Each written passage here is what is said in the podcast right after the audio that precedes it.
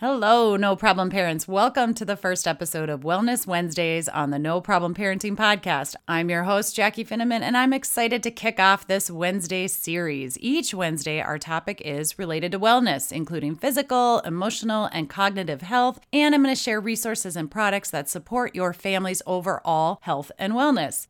Before we dive into today's questions, I want to extend a warm thank you to you, our incredible listeners. Your support in consistently listening to the No Problem Parenting podcast has made us a top 2% podcast, and you brought us to this moment where we're able to do these daily episodes. So we're thrilled to be your companion on your parenting journey. Thank you for tuning in and being a consistent listener. We really appreciate it. And today's question is number one of 52 Wellness Wednesday questions that we'll be answering throughout the year. How do I create healthy food habits and encourage my children to eat a well rounded diet? We're going to answer that question and give you a couple of tips that you can use right away today.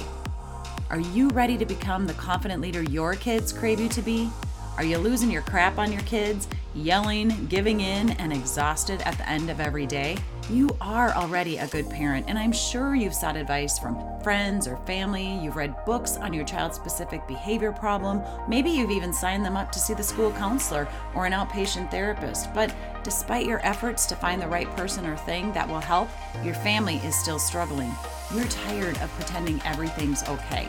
Well, if your confidence is shot and you feel like you're failing your kids, register to become a no problem parent. You can start building confidence in your parenting immediately. Don't make this parenting gig harder than it needs to be. Become a no problem parent today. All right, parents, let's create some healthy food habits and encourage our kids to eat a well rounded diet. And before we do that, I want to talk about a couple of previous episodes that actually set the stage for today's discussion. In episode 131, we defined the differences between a picky eater and a problem feeder with Aaron Gonzalez. So if you're unsure which of these is your child's challenge or problem, I recommend you go back and listen to episode 131 because identifying whether your kiddo is a picky eater who might be selective about certain foods or they're a problem feeder which is a kiddo who might have sensory issues or aversions to certain foods, is really crucial. It's crucial to identify which of those issues or problems or challenges your kiddo is going through. Knowing if your kids are struggling with one of these feeding challenges is going to allow you to tailor your parenting approach and also help you respond instead of react to those challenges, and you can support your child's unique needs. This would be considered step one of no problem parenting, seeking first to understand. Let's understand what are the food issues in our kiddos. And then next, what do sensory issues have to do with eating? Well, listen to episode 144 with Cherie Wertz. She teaches us about the connection between sleep and sensory issues. Quality sleep is crucial for your kiddo's physical, emotional, and digestive health. And there are a variety of sensory challenges that go unnoticed because parents, we don't know what we don't know. Left undetected, sensory issues are often misdiagnosed as mental health issues, and sometimes kids are unnecessarily put on behavior plans. Isn't that interesting? I found this time and time again with families that were putting kids on behavior plans, bringing them to a therapist, and then we get to the root of the problem and there's a sensory issue. It's like, who knew? So, with these two episodes in mind, let's tackle today's question and get into some actionable tips that are going to create healthy food habits over time in our kids. Tip number one is to make mealtime an enjoyable experience as much as possible, right? Are you rushing through your dinners? Are you multitasking as the kids eat? Maybe you're eating in the car or scrolling on your phone while you're at the table watching your kids eat their dinner. Well, can we take just 20 minutes of screen free time with our family to eat? And even if your norm is eating dinner in the car between activities, no judgment here. I did that with my kiddo. It's kind of the price we pay for wanting them to be in sports and extracurricular activities. But even when we're in the car, we can take 20 minutes without a screen or a speaker, adding white noise to our meal.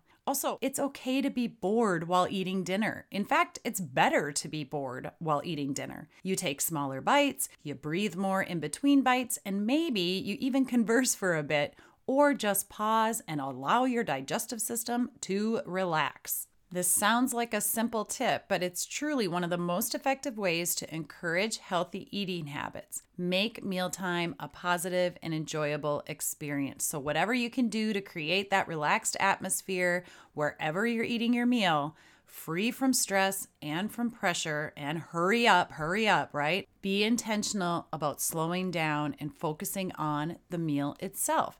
Set the stage for a positive association with food by talking about the food you're eating, noticing it, the textures, the colors, and even what you like or dislike about part of the meal. Now, if and when possible, involve your kiddo in the meal preparation. Allow them to choose some ingredients or assist with simple tasks. And if they're older, have them cook the meal. Now, remember, the goal is to make mealtime a place for connection and discovery through conversation or even just remembering the pause. So, when you're at the dinner table or in your car eating, wherever it is, think beyond asking questions like, How was your day? Instead, volunteer something that happened to you that day or during the week. Share a gratitude, like we discussed on Mindful Mondays episode, or review the next day's schedule or maybe the upcoming weekend plans. Now, if someone in your family is crabby during dinner or if the conversation begins to turn sour, you can say, hey, let's table this discussion until after dinner. And then just intentionally enjoy the meal for the moment. Like we talked about on Mindset Monday, we can be intentional and choose when and how we engage or not engage in battles with our kids. All right, tip number two Introduce a variety of flavors and textures. Create curiosity about the foods that you're eating. So, children, just like us adults, can have preferences when it comes to flavors and textures. To encourage a diverse diet, gradually introduce a variety of foods and flavors and textures into your kiddos' meals. Start with small portions of the new foods alongside with familiar favorites. So, in other words, if you have a picky eater or a problem feeder, be sure to have at least one option that you know your child is going to enjoy rather than creating a full meal of all new foods or foods that you're pretty sure your kiddo isn't going to like and experiment with different cooking methods to discover what resonates with your child's taste buds. So, does your child prefer raw or cooked veggies? And remember to be patient and persistent. It might take several attempts before your kiddo develops a liking for a certain food. Providing a variety not only provides essential nutrients, but it also expands their palate and it sets the stage for a lifetime of healthy eating habits. So, remember in episode 212 with Shirley Billigmeyer, we talked about mindful bites and rethinking or relearning the purpose of food and why we need to ditch the clean plate club mentality? Check out episode 212 for more information on that. And now, the last thing that I'm going to say, and I guess you could consider it tip number three, is to avoid being too nice or too mean regarding mealtime. Now, I want you to know I don't expect and I actually don't even encourage you to be a restaurant or to wait on your kids during dinner time any more than I would encourage you to yell your kids into finishing their dinner. There can be a slippery slope if you're having your kids determine every menu. And I actually am going to encourage you to avoid making more than one meal when possible. But you know, now that many of us know that gluten, for instance, causes stomach issues and I might add behavioral issues, why would we serve spaghetti to the family with only a gluten filled pasta? You know, sometimes I get it. Sometimes accommodations are necessary. And if that's the case, then just matter of factly acknowledge that and don't feed that problem or turn it into something it's not. If you know you've got one or two people in your family that are gluten intolerant, you're going to need to make a gluten free pasta. And maybe the whole family eats gluten free pasta because you're not going to accommodate both. Or it's okay to say, this is how our family's mealtime works. And so we have a pasta with gluten and one that's gluten free. That is not catering to your child in a restaurant style kind of way. That's just your reality. So, in other words, you wouldn't say, I'm just sick and tired of making two different kinds of pasta. This isn't a restaurant, right? But if you've made a meal in the past that no one is allergic to and everyone has previously eaten the foods that you are serving, and then you serve that dinner and one of your kids say, I don't want that. I want pizza. Your response can be, Hey, thanks for letting me know. And this is what we're having tonight.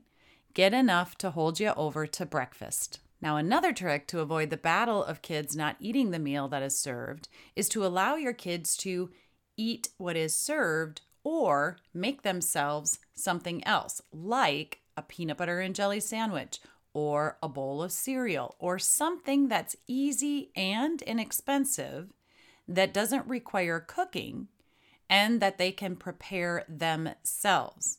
So, this helps avoid the trap of defense and arguing. You can just very matter of factly say, hey, here's what we're having. Feel free to make a PB&J or a bowl of cereal. Or if that's not an option for you and you know your kid and that's just going to cause a bunch of tug of war with them, then just simply say, Hope you get enough to hold you over till breakfast. Like, this is what we're having tonight.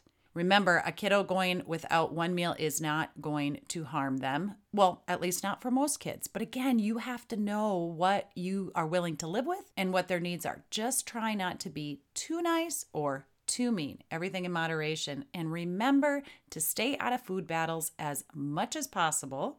Also, remember that just because your child is upset about the food doesn't mean you have to be. You can matter of factly empathetically understand their frustration without giving in or getting mad. And a big thank you to our previous expert guests from episodes 133, 144, and 212. And also a big thank you to Melissa Deally from Your Guided Health Journey. She was actually on episode 45. There are links to everybody's websites and resources in the show notes of those episodes. And in today's show notes, there's a special offer from Melissa. If you're wondering whether you or your child has an allergy or sensitivity to food, and you'd like to have a food sensitivity test that is sent directly to your home, you can test your child without having to go to an appointment. And when the results come back, Melissa's going to help you read the results and determine next best steps. Now, a side note, there's also a metals and toxins test, and for all you mamas out there, there's an at home hormone test too. I've done the metals and toxins and the hormone test personally. And when I showed those test results, those labs to my doctor, she was impressed with how thorough the hormones test was. So check it out or schedule a free call with Melissa to learn more. Again, her info is in the show notes. But as we wrap up today, remember that each child is just as unique as are you and finding what works best for your family might take a little bit of time. Do your best to be optimistic and kind to yourself. And please don't hesitate to reach out for support when needed. Thanks again, listeners. Your engagement and feedback inspire me to continue bringing you more meaningful content each day of the week. And if you have specific topics that you'd like me to explore in future episodes, follow at No Problem Parents. Send us a message on social media. You can do at No Problem Parents or hashtag No Problem Parents. We'll see those messages and we'll take your feedback and suggestions into consideration. Until next Wednesday, hugs and high fives, parents. You got this. All right, that's it for today's episode of the No Problem Parenting Podcast. Hey, thanks guys for tuning in. If you found value in today's episode, click the subscribe button and share it with other parents who might need a little boost. Stay connected on our socials by following at No Problem Parents for more parenting tips and get your free download of the 60 ways to respond to your kids without losing your cool. Go to noproblemparents.com. Until next time, remember your confidence comes from embracing both successes and setbacks. So take a deep breath, embrace the chaos, and remember you got this.